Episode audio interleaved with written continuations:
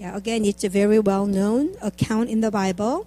And I pray that the Holy Spirit will speak to each one of us as we need to be hearing from Him. Okay, so let's go to John chapter 13, verses 1 through 17. It's not too long, so we'll go ahead and um, maybe read it all together.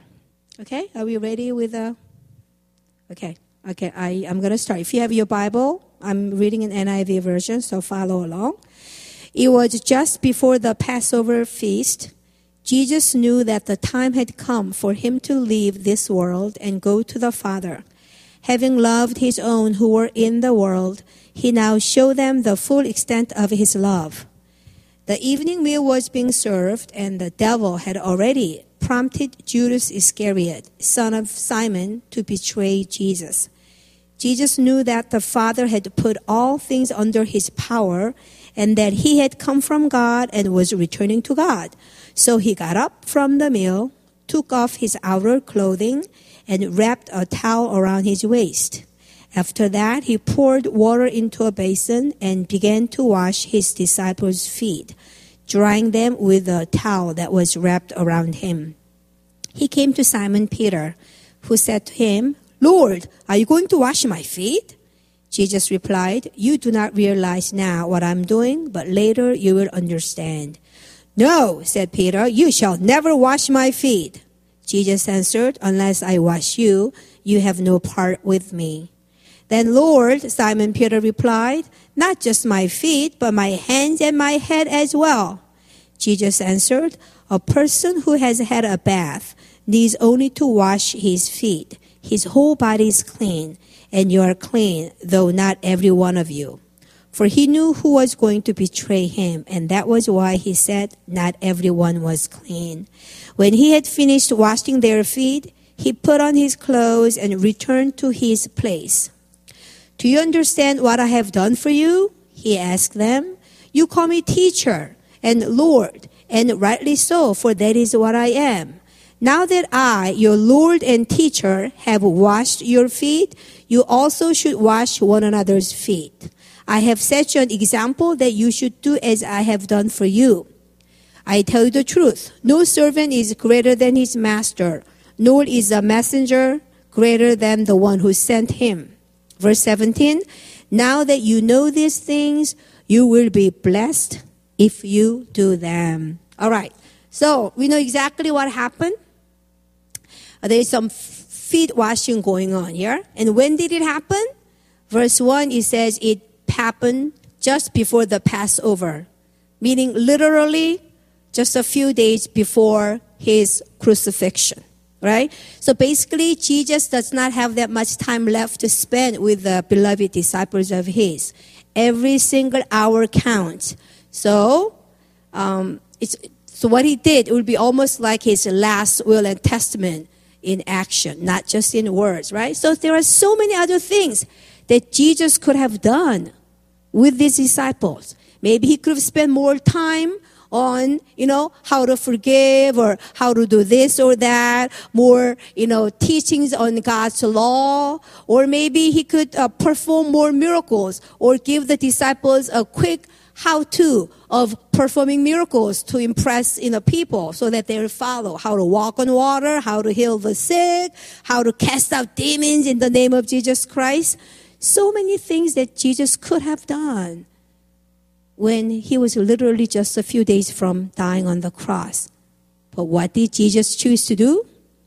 Something that looks very foolish even strange or waste of time in the eyes of the world what did he do? He chose to wash the disciples' feet. And what is even more surprising is that Judas Iscariot, who literally within hours is going to leave the place where they were gathering and betray Jesus Christ, and he was one of the twelve that he actually washed the feet of. Maybe I was thinking, maybe it's. I don't think when he got to Judas's uh, feet, he like you know, twisted his toe or something like that because he was going to betray him. But I think maybe Jesus was even praying even till the last moment, even as he was washing Judas's feet, that maybe Judas even now, maybe you will change your mind. And instead of betraying me, that you will be willing to go all the way. So I believe Jesus was praying especially hard for as, as he was washing Judas's feet. He literally loved to the end. You know, he didn't rebuke Judas. He wanted to win him over, if you will, by loving him to the end. Uh, let me ask you, what would you do if you knew that you had just few days left to live on earth? Think about that. Because Jesus purposely chose to wash the disciples' feet, right? What would you do? Recently, uh, recently listened to a testimony of this uh, female pastor, and she passed away not too long ago. Her name is Lee Mina. She's a daughter of a very famous scholar in Korea. But at any rate, she was diagnosed with a cancer, and basically she said this um, that you know what, when you have the news of this news, which sounds like almost like a death sentence, saying you have a cancer, then she says, all of a sudden, all the things that used to be so important to you, like your career, like the recognition, success, your wealth and health and money, all those things that you worked so hard all your life, they don't seem important anymore.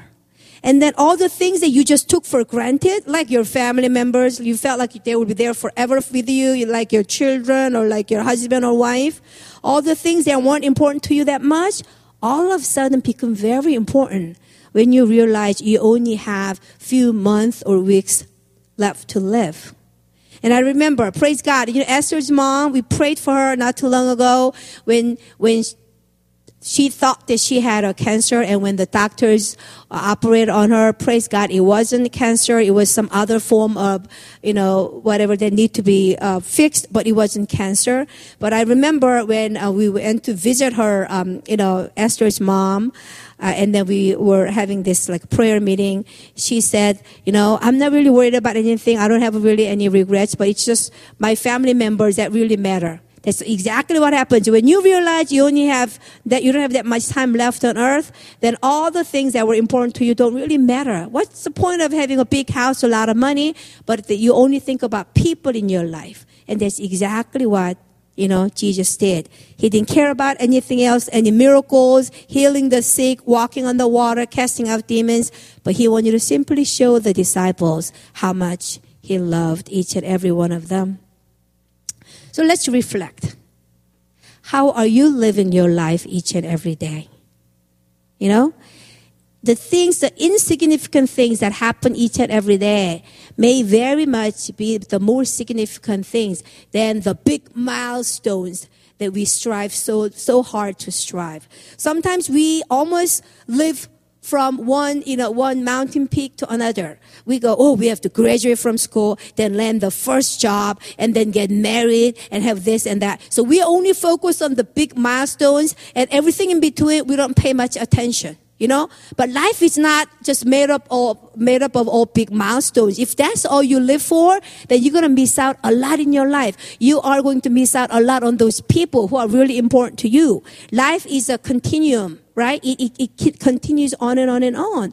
And these major events that you fix so much focus on are far in between. There aren't that many major events so do not waste your life just thinking only that is important or, or only until I get to that point, it doesn't really matter what is going on. No, it does matter every day. The people that you interact with, the kindness that you show to those who are, you know, down and out, whatever. Those may be the more important things as far as God is concerned than striving and, and achieving some kind of big milestone.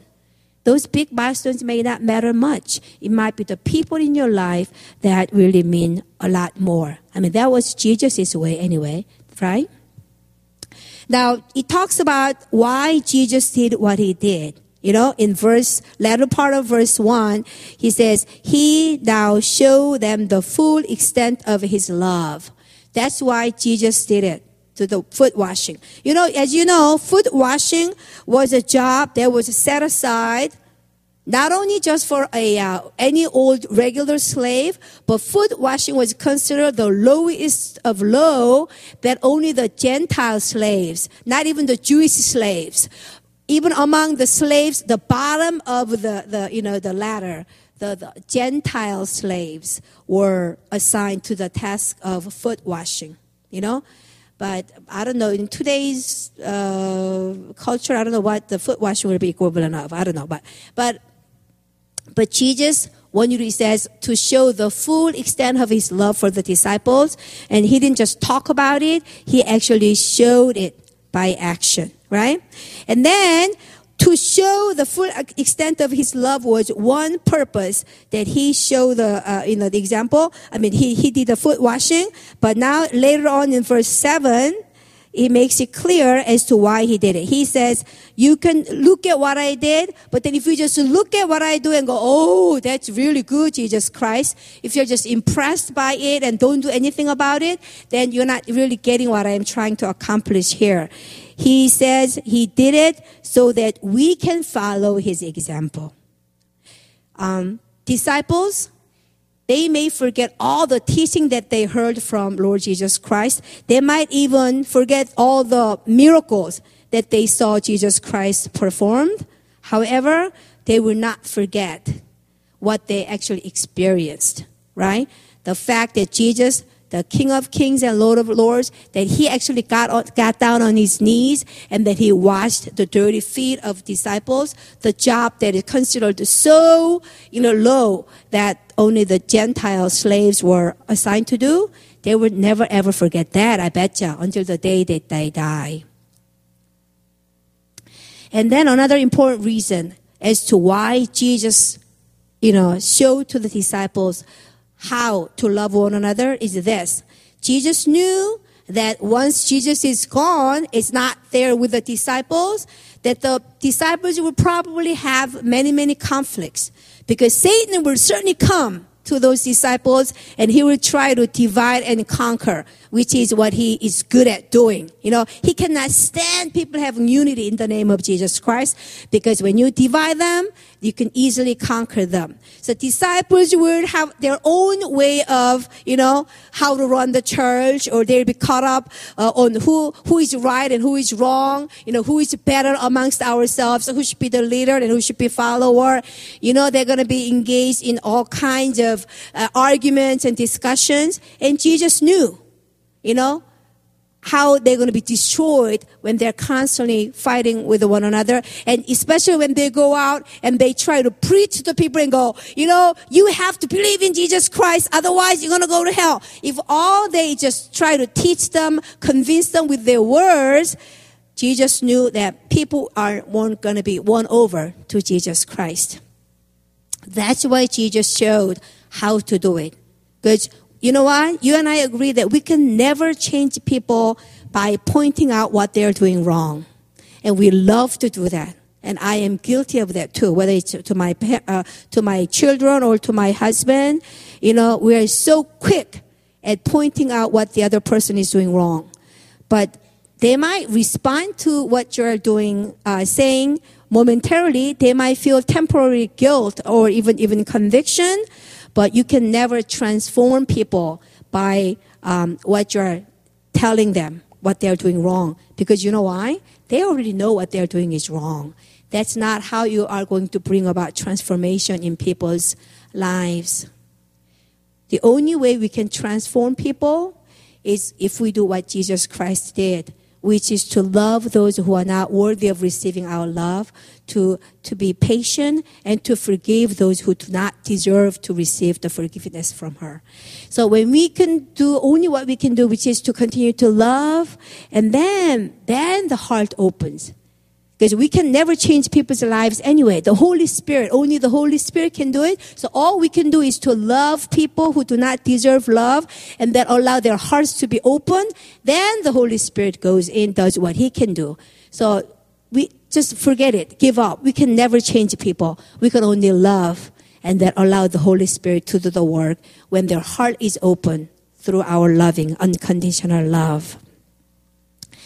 Now, Jesus tells us how is it that he was able to do that, the lowly foot washing as, as God, the King of Kings and Lord of Lords. Let's go to verse, um, this is important. If you go to verse um, 3, this is what Jesus, um, this is how it's written. He says, Jesus knew that the Father had to put all things under his power and that he had come from God and was returning to God. What Jesus is saying is this. Jesus knew exactly who he was that he was the Son of God, he was God himself, and what he came to do. Jesus knew where he came from, that he came from God, and Jesus knew where he was returning to, that he was going back to where God was.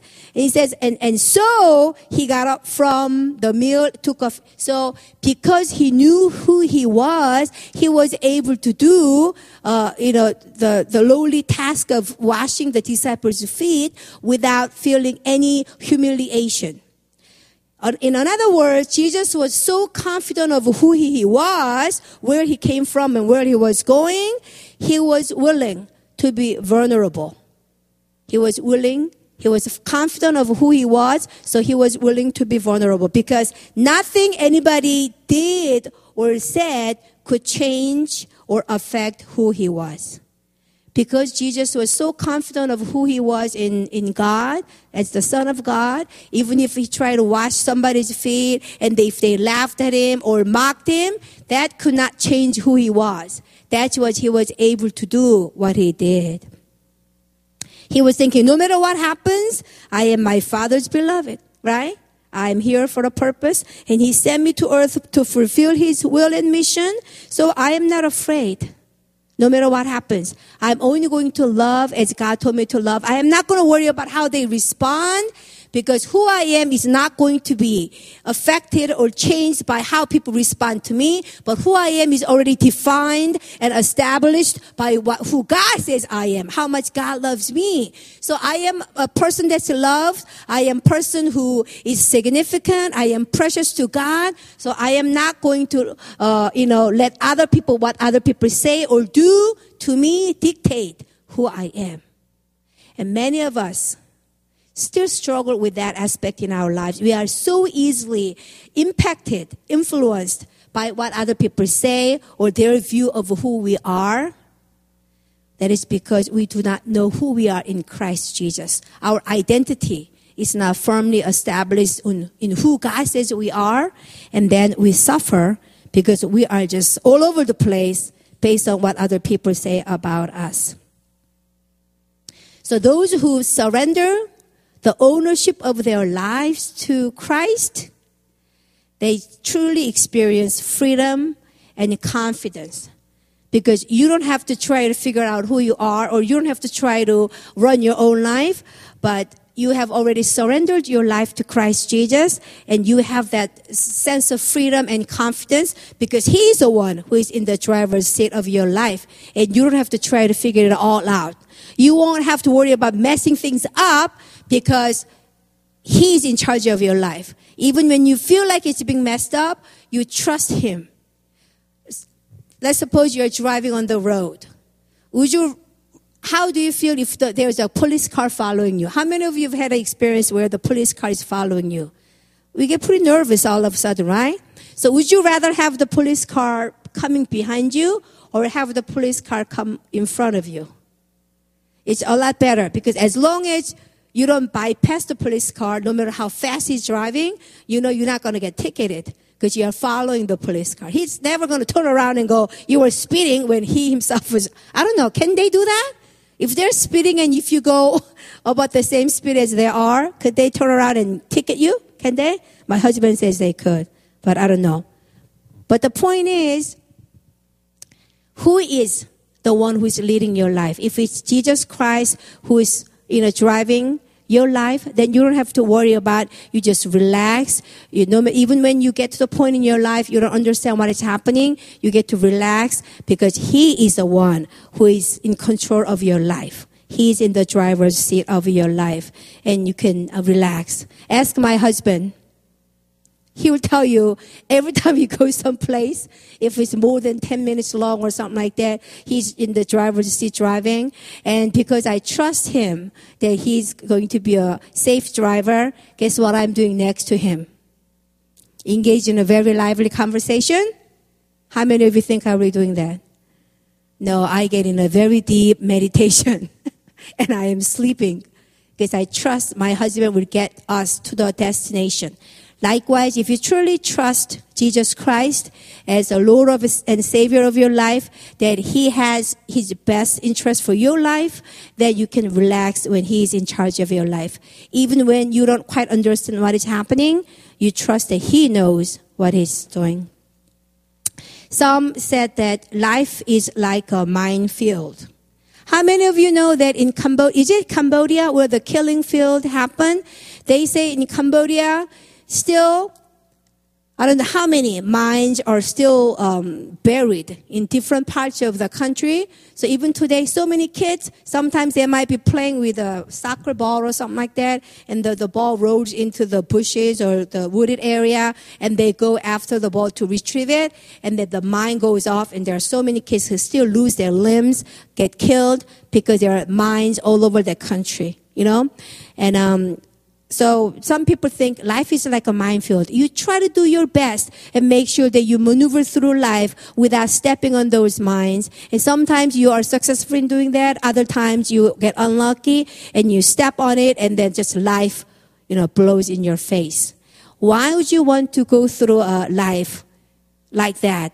When you can have Jesus Christ who knows exactly how to lead your life so that you will not ever accidentally step on those mines of life and just blow up in your face.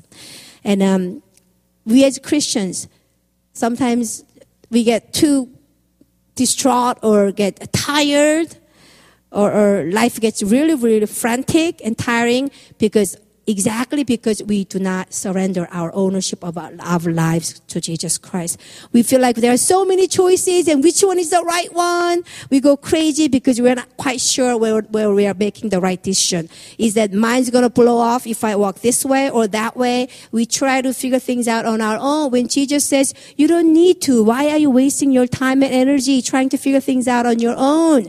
I know. I know what I created you to do, be and to do. And trust me, and I can get through life without having any of those happen to you. And I know how to get you safely on the other side. And that would be far better than what you can figure for yourself.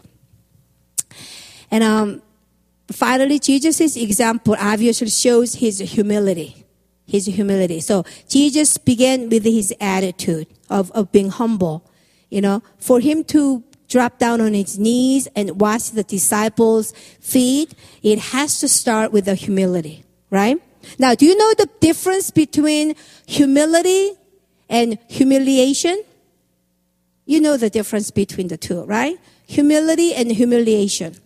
If, if I, um, say, if I were somebody, you know, living in the Bible time, and if I make a, a servant and say, you come over here and wash my feet. My feet are dirty and you're going to come over here because if you don't wash my feet right now, then I'm going to put you in jail or whatever. That servant has no choice but to have to come and wash my feet. Then that servant is not experiencing humility as he's washing my feet. It's humiliation. Because somebody who doesn't have power has to obey what the person with the power is telling him to do, that's not humility. That's humiliation. In Korean, it will be like what's considered gulyok, meaning you have to do it because if you don't do it, you're going to be in trouble. But if I, as the master, wants to go wash the feet of my servant, that's not humiliation. I know I don't have to, but I am doing it for that person, and that would be considered um, a humility. And it's like this. If I, if I have a, like, I don't know, maybe Raina or even Ryan or even Nathaniel. If I'm playing, you know, catch with them or playing soccer or some kind of game, guess what? I know that even if I am very unathletic, that I will easily win over a two-year-old child, right? So what do I do to make their life, you know, uh, happier? I would lose on purpose. And if they think they won over me, they'll be, oh, celebrating. And I'm not going to be humiliated because a two-year-old won a game because I let the person win. I know that I'm a, a grown up and I can do things much better than the child can. So I don't get humiliated. I, I, rejoice in that person, you know, in the child being so happy that he won you know. But if I'm competing in a sport, like some of you guys, if you're competing in a sport and if you lose to your peer, I know that you feel really, really bad, that you want to win. But if you're playing with a three-year-old, you don't mind the child winning because you are, you know that you're much better than he is anyway. And that's um, what was happening. So um, Jesus was able to wash the disciples' feet because Jesus knew, like I said, exactly who he is. And likewise, you know, you and I, we can practice humility uh, when we know who we are. Listen to this. Jesus said this. Truly I tell you, among those born of women, there has not risen anyone greater than John the Baptist. He's talking about John the Baptist. What a great man he is. Yet, so he's saying John the Baptist, he's greater than Moses, he's greater than, you know, Daniel, he's greater than Joseph, all those men and women of faith that have ever been born. He's praising John the Baptist and go, he, there's no man greater than John the Baptist who was ever born. But listen to this part. Yet, Jesus says, whoever is least in the kingdom of heaven is greater than he. Think about that. He's praising John the Baptist and saying he's greater than any man ever born of a woman. All the men of great faith combined, yet whoever is least in the kingdom of heaven is greater than he.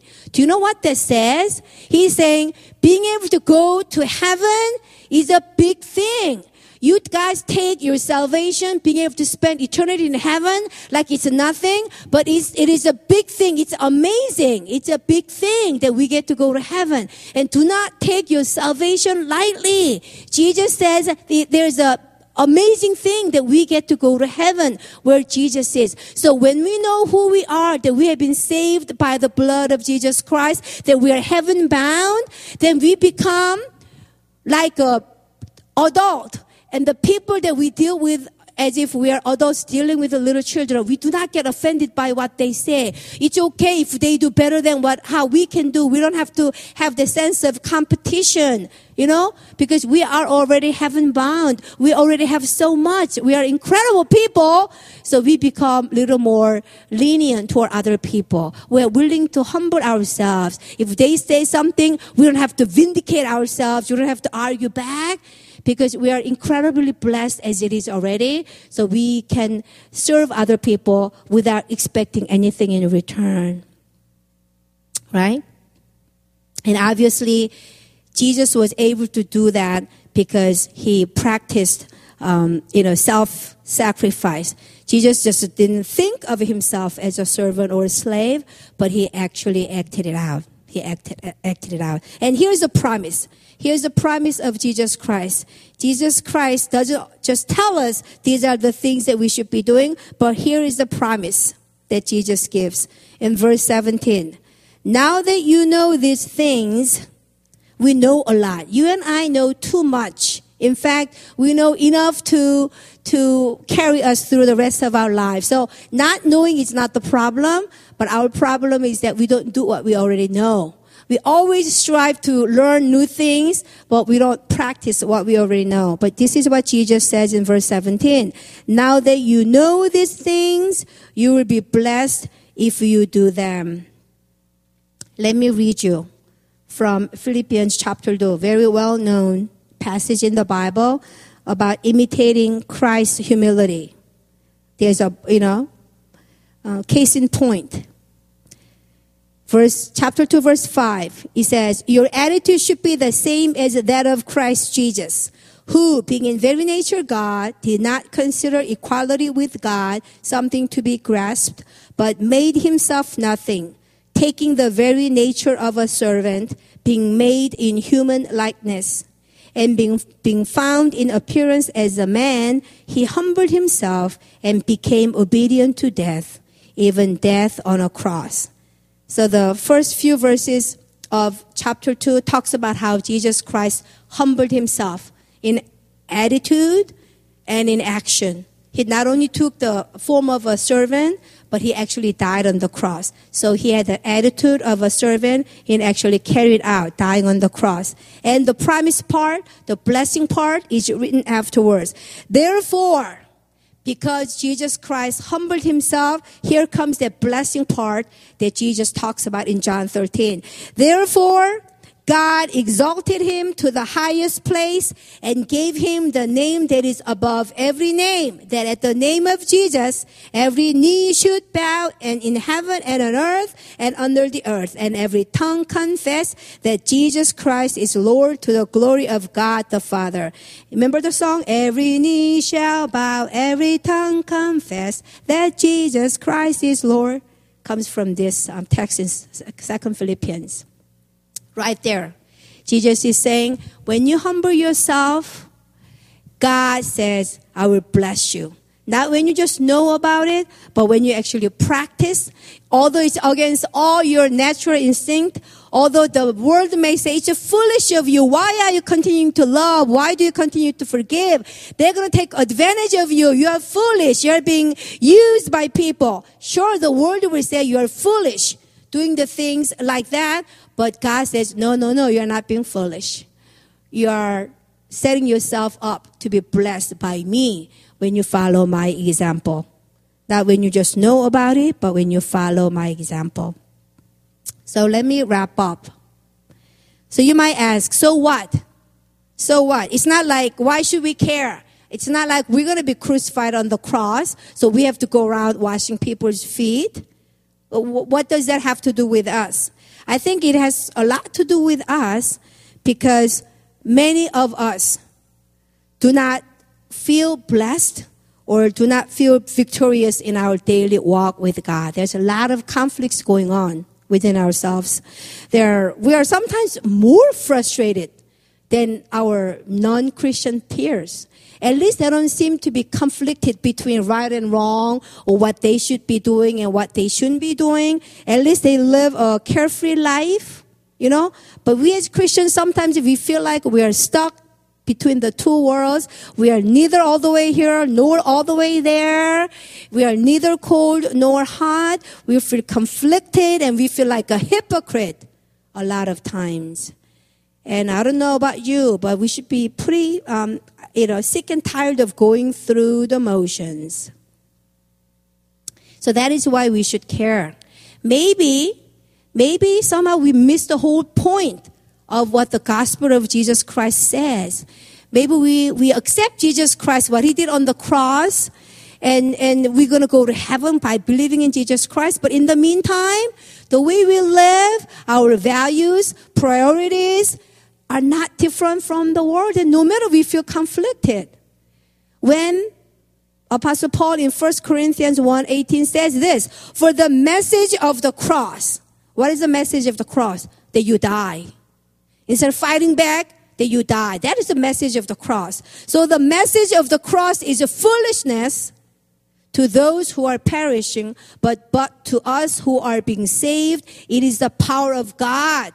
He says the message of the cross is the power of God. So if you're not experiencing the power of God, maybe it's not because you don't know enough or because you don't pray enough necessarily or because you don't fast enough or you don't go to the retreat enough, but maybe it's because, possibly, it's because you are not following the message of the cross. What is the message of the cross? Message of the cross is dying to yourself. Maybe it's about time that we tried the message of the cross in our lives as well and see if the power of God will be manifested. Maybe for a change. Maybe perhaps. We've been so busy doing the things as the world tells us to do. If you want to get what you want, you got to try harder. You got to align yourself with the people who have power so that they can give you, you know, quick, uh, rise to the top. That's what the world says. If you're gonna success, you have to step on those people. You better be better than themselves. You have to take advantage of other people so that you can get ahead. That's what the world says. But Jesus says, uh, uh, uh. If you want to get ahead of other people, then you die. You let them go ahead of you. And then experience how God will raise you up. That's what Jesus did happened to Jesus. When he humbled himself, he died as a criminal on the cross. We just read in the Philippians. Then, as therefore, God exalted him. Let me tell you a true story. When we went to um, Yanji, the town near North Korea, we met a very special person. Uh, he, we call him Brother Joseph and uh, we met with him for a few hours. Um, and um, it, it says he told us that he used to be um, uh, one of the uh, very, very uh, famous gang members in that part of China. And he's Joseonjok, meaning he's a descendant of Korean people living in that part of China. So he spoke Korean in case you wonder how we communicate with him. So he's Joseonjok, so he spoke Korean. But he didn't show to uh, us but um, those people who know him says his body, entire body is covered with all over with the tattoos. And because he used to uh, being like he he was limping, it turns out he was chased by the police or something. At one point, so he jumped from a, a, from a high building, whatever. So he landed on his foot and broke his foot or something. So he's limping. His body is covered all over with with um, tattoos. But basically, he had a dramatic encounter with Jesus Christ, and his life is turned around that right right now. And he uh, uh, operates a chicken farm and um, with the money uh, that's raised, he supports all these other missionaries who are serving God in different parts of China. And he has group of like five, six brothers. These are people that are not related to him blood-wise, but these are just people off the street that he allowed them to come into his house and uh, work on the chicken farm together. He's not the owner. He says when when these guys come in, he has open book to them and to them. These are the the chicken feed we have to buy. This is how much money we pay to bring in the little chicks and then they raise them and then sell them later. So this is how much we got. This is how much money we have. Then he divides them equally to the brothers who um, live with him. So he's not the owner, you know, with with the hired hands. But basically, he was telling about one person, special person that God sent to his life, and this guy was just off the street, and then um, he felt sorry for him. He felt like God was telling him, you know, what is the cross? What does it mean to follow the way of the cross? Cross means dying to yourself. Can you, you know, be willing to serve this uh, guy who's just off the street? So he brought him to his house, and it turns out he stole money from him, and then he ran off with the money money that he's been saving. So he disappeared with the money. And then one day, as he was driving along the side, he ran into that guy who stole money from him, and he was walking with some kind of jar in his hand. So he asked him what it was, and it was um, poison, rat poison. And I guess his life was all messed up, so he was going to drink it and commit a suicide. So you know, he um, stopped him and said, "It's okay if you made a mistake. I'm willing to forgive you. So so come back to our house and live with us." But anyway, to make long story short, this guy even stole the offering money that the people of the chicken farm got together. He stole offering money. He stole his wife's like a wedding necklace. This guy stole so many things. He would go in and out of the house, in and out of the house. Would you be willing to let somebody who stole from you the offering money, your wife's necklace, and have him come back with, and, and live with you? The world will say that's foolishness, that you are allowing him to take advantage of you. But he felt convicted that that's what he was gonna, he was supposed to do. But this last time, the guy again left the house, and then he didn't hear from him. And then somehow, much, much, um, uh, some time later, he heard through another person that this guy was at deathbed that this guy was about to die. So he, he got out there and it turns out the guy um, he felt so guilty, obviously. You know, even though he was constantly stealing from Joseph, as a human being, he is guilty of what he has done, even if nobody tells him what he did was wrong. So apparently he um, drank a lot because he could not deal with the, the guilt that he had.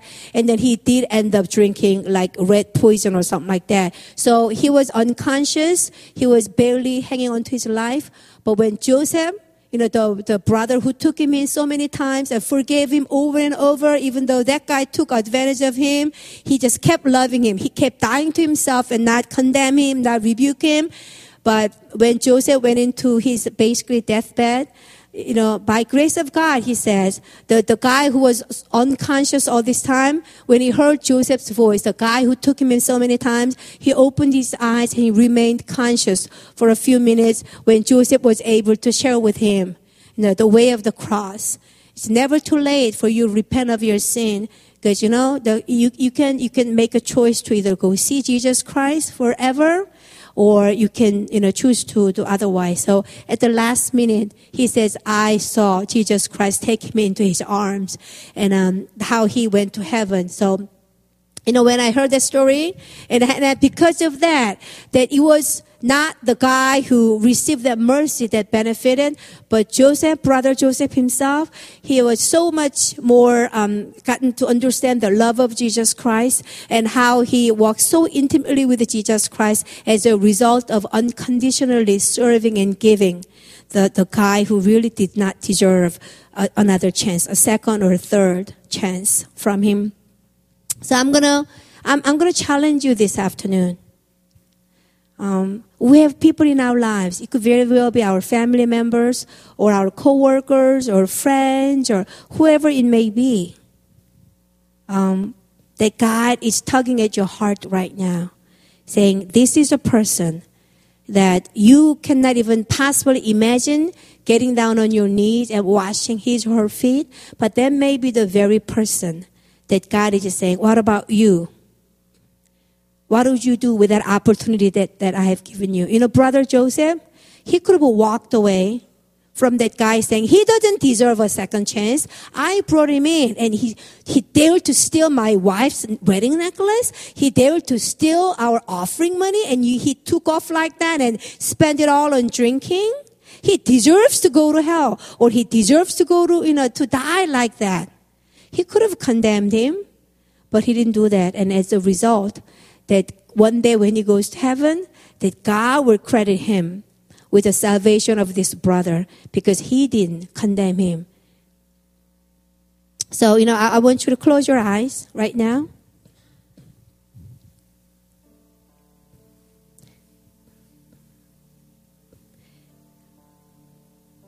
You know, Jesus Christ, through his example today, is challenging us and say, why not do what the world may consider foolish.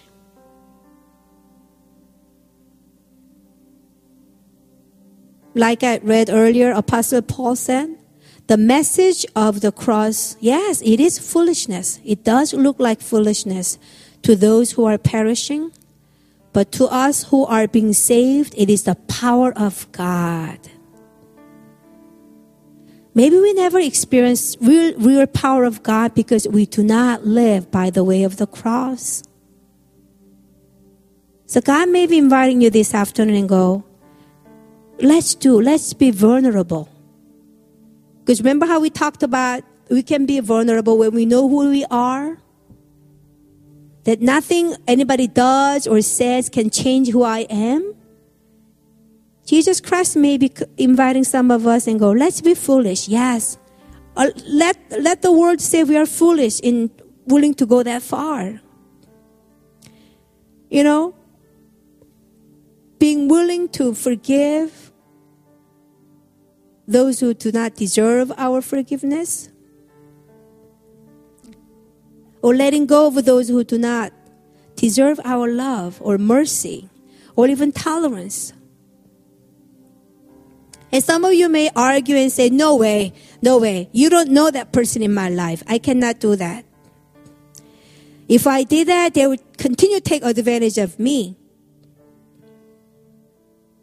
I cannot do it. Uh, no matter what you say, you cannot convince me to do that because they've hurt me too much or they don't deserve my love or mercy or forgiveness the best I can do is to just tolerate them in my life. And this is what God says. God says, ah, Of course you can't. I know you cannot. And I don't want you to do it with your strength. Because you know what? When I was crucified on the cross for your sins, remember, I didn't get crucified by myself, but you were crucified with me. You are dead anyway. So I know you cannot, so let me do it for you. You know, since you're my child, the people who've hurt you, they've hurt me too. When people hurt you, they're hurting me too. But I am willing to forgive them. It is me in you that is willing to forgive. So even if you cannot forgive, even if you cannot humble yourself and wash the feet of those who've hurt you, would you let me do it for you and with you? So, Holy Spirit, I pray that you will bring to our remembrance, oh Lord God, those people in our lives that we need to kneel down and wash their feet, oh Lord God. Those people that we hold grudges against, people we cannot possibly, Lord God, love or forgive or extend mercy because they have either hurt us so much or they continue to live a life that is, Father God, um, hurtful or that is beyond our understanding, Lord God. But Lord, it is you in us who is wanting to forgive, who is wanting to extend your love and kindness and mercy. And ultimately, Lord God, that's the only way that we can have those people in our lives transformed. It's not through our confrontation or correcting, trying to correct their wrongdoings or mistakes, Lord, but it's our feet washing, Lord God. Just loving them where they are. Even when it feels like they're just taking advantage of us, even if when it feels like it's not making any difference. Lord God, because the message of the cross, dying to ourselves, does seem like it's a foolishness, Lord. But Lord God, we trust that is the power of God that will be manifested when we truly live by the cross, oh Lord God. So we lift up those who we've been praying for so much, so long, those beloved family members or friends that we've tried so hard to try to change, bring closer to you, Lord God, through our own strength, through our own efforts, through words, Lord God. But we never really knelt down before them and washed their feet without saying anything, without judging, without confronting, without rebuking, Lord. Allow us to simply drop to our knees and through our tears of repentance and tears of love, allow us to wash their feet, Lord God, just to love, to love. And as we do that, Lord God, it'll be you who open the hearts, their hearts, Lord. And um, that the Holy Spirit there will transform their lives, oh Lord God to not allow us to want to play the role of you, Lord, but simply that we would love. Just as brother Joseph was able to see that unlovable brother of his come to Jesus Christ as a result of his unconditional love, oh Lord God, loving him and accepting him over and over, even though he never deserved it, Lord. That he got to see his brother go to heaven. There was a victory at the end of that brother's life, Lord. Allow us to live life of the cross. And I invite you, if there's anyone here, I'm not going to let you make you stand up or anything like that, but as a pledge to God, you need to make a, that kind of pledge. Some of you may be holding some grudges. You've passed judgment. You've justified in your mind, in your heart, as to why they don't deserve your respect. How what they're doing is so wrong, so you can just condemn them and pass judgments at them. And until they turn around or get their acts together, that you don't have to respect them or serve them or even be nice to them or be kind to them. God says, no. I want to love them and I want to forgive them. And remember, I'm living in you. You're not alone. You're not your own. And let me love that person and forgive that person because I died that person too. If God brings a person in your mind that God is telling you to do the foot washing of. And I'm not talking about literal foot washing, you know what I'm talking about? But for you to lay down, set aside the judgmental attitude, but simply choose to walk by the cross so that you can begin to experience the transformation in your heart first. And then that will be transferred to the change in that other person's heart and life. If you can think of someone like that, I simply want you to just raise your hand from where you are. And you are saying, God, I um, choose to do it your way, Lord. I've tried to do it my own way and it did not work. I tried to do what I thought was the righteous way, the right way, the smart way, the worldly way. But God, you said I've done it all wrong. Now I want to do it your way, Lord. I want to do the foot washing way. So if you can think of someone like that, God is saying, Yes, my dear brother and sister, my daughter and son, I'll help you to love the unlovable with the power of the cross. Can let your hands down now.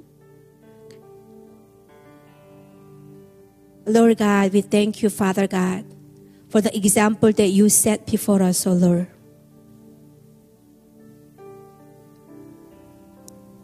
It truly is when we die to ourselves and allow your spirit, allow your love, Father God, to love those who are unlovable and forgive those who are unforgivable, Lord God, and accept those who do not make any sense to us, O oh Lord then your spirit will begin to work in their lives, Lord God. We thank you for that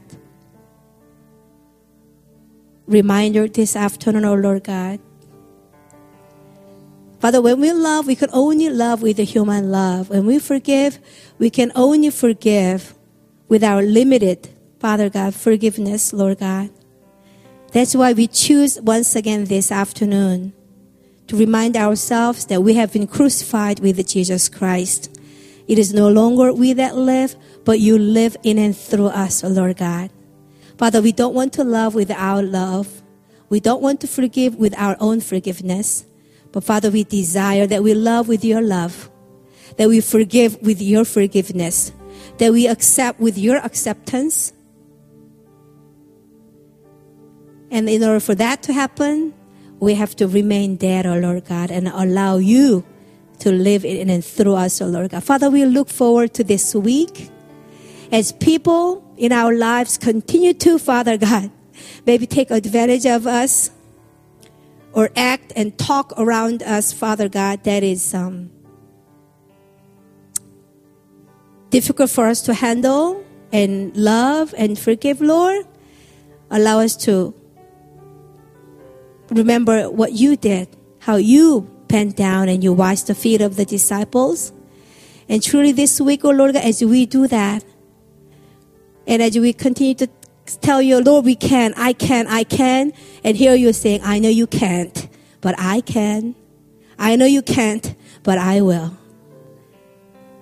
And I pray, oh Lord God, throughout this week, that we'll experience your presence working in, in our lives to those to love those who um, are unlovable and to forgive and accept those who are Father God difficult in our lives, Lord God. So Father, we thank you for the power of the cross that is in us, oh Lord. We thank you, we love you. In Jesus' name we pray. Amen and amen. All right.